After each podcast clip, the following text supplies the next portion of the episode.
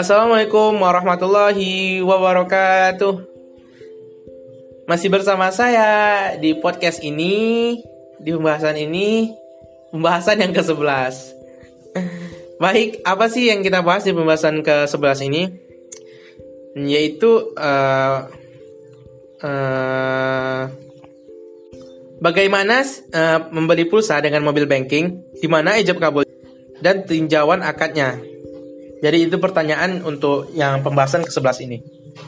Nah, secara sinkron, antara ijab kabul harus cocok dan sesuai.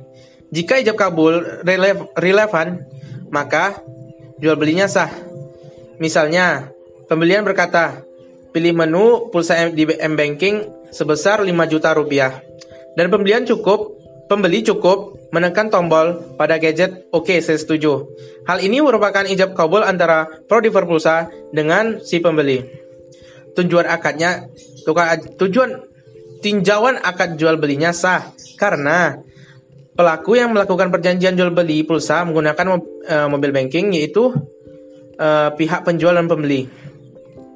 Perjanjian jual membeli pulsa melalui M-Banking dilakukan dengan adanya kesepakatan perjanjian kedua belah pihak, di mana tidak ada unsur pemaksaan dan pelaksanaan antara dasar suka sama suka di antara kedua subjek tersebut.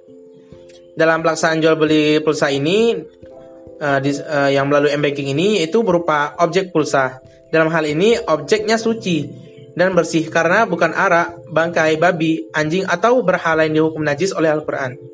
Dan transaksi online ini diperbolehkan menurut Islam selama tidak mengandung unsur-unsur yang merusak Islam itu sendiri, seperti riba, kezaliman, penipuan, kecurangan, dan sejenis yang lainnya, serta memenuhi rukun-rukun dan syarat-syarat di dalam jual belinya.